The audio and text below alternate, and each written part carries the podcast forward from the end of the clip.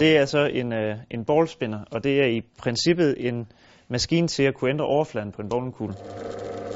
Den her, den er meget, den er meget mat i det. Øh, så det, det, det, det betyder, det er sådan set, at den vil, den vil skrue mere og skrue tidligere på banen end en kugle, der er meget øh, blank og skinnende. Og der er det så, jeg kan lægge den op i her. Sprøjter jeg en lille smule, lille smule vand på. Så bruger jeg så noget, der hedder en, en Abralon. Det er i princippet meget fint sandpapir. Så lægger jeg den her på. Så kører jeg den her øh, sanding disk henover, og det gør så, at kuglens overflade bliver ændret. Så den bliver i princippet lidt, lidt blankere, det vil også gøre, at den, den vil skrue lidt mindre. Og det er så sådan en måde, man, man justerer kuglerne på, inden man tager til turneringer. Alt efter hvad man forventer, man skal ud og spille på, hvad man skal bruge. På den måde, der får man, der får man mange muligheder med en enkelt kugle.